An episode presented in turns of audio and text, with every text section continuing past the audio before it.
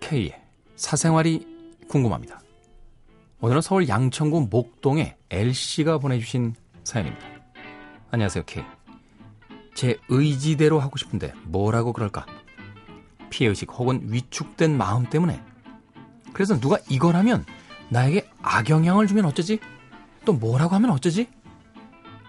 무언가를 제 의지대로 결정할 때 그런 생각이 먼저 듭니다. 평소에도 사소한 것, 뭐 예를 들어 내가 남에게 한 말이 기분 나쁘지 않을까? 기분 나쁘게 한 일. 뭐 그런 것들이 먼저 머릿속에 떠올라요.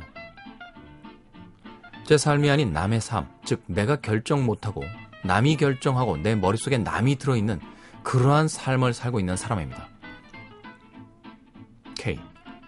내 삶을 살고 싶은데 어떻게 해야 할까요?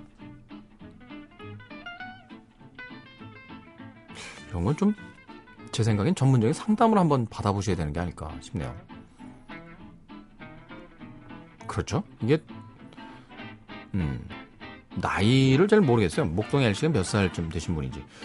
전문가의 상담을 받아보시는 것이 가장 좋은 음, 해결책일 것 같다라는 이야기를 먼저 드리면서 그래도 뭐 저한테 사연을 보내주셨으니까 아, 좋은 이야기 뭐 한마디라도 해드려야 되잖아요.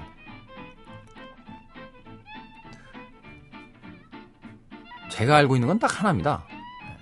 사람들이 남한테 그렇게 별로 관심이 없어요. 음. 그리고요, 내가 누군가에게 한 말이 기분이 나쁘면 딱 두 가지로 나타납니다. 그 자리에서 뭐라 그랬어, 너? 라고 얘기하든지 아니면 에이 하고선 다시 연락 안 와요. 그러니까 지금까지 양천구 목동의 L씨가 어, 교우 관계가 뭐 그다지 나쁘지 않고 주변 사람들과 그럭저럭 잘 지내왔다라면 괜찮은 거예요. 네. 물론 가끔 실수로 나쁜 이야기를 할 때도 있습니다만 사람의 말이라는 거, 행동이라는 것도 그 사람의 성격과 관련돼 있고 또 습관과 관련돼 있기 때문에요. 지금까지 괜찮게 지내온 사람이 갑자기 무슨 남을 기분 나쁘게 하는 말을 한다거나 어? 행동이 이상해진다거나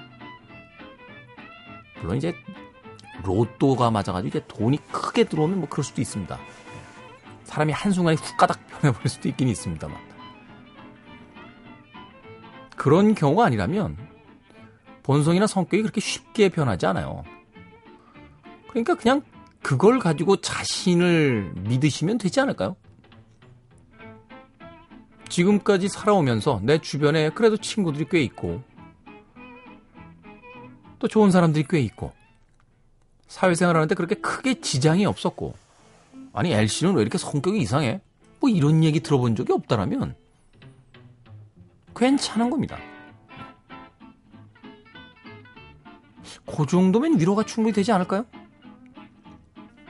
누군가에게 기분 나쁜 이야기를 들었을 때, 누군가에게 마음이 상하게 됐을 때, 사람들은 딱 두 가지로 행동한다는 거, 이건 좀 아니지 않나요? 라고 직접 이야기를 하거나, 아니면, 저 친구하고는 안 만날래?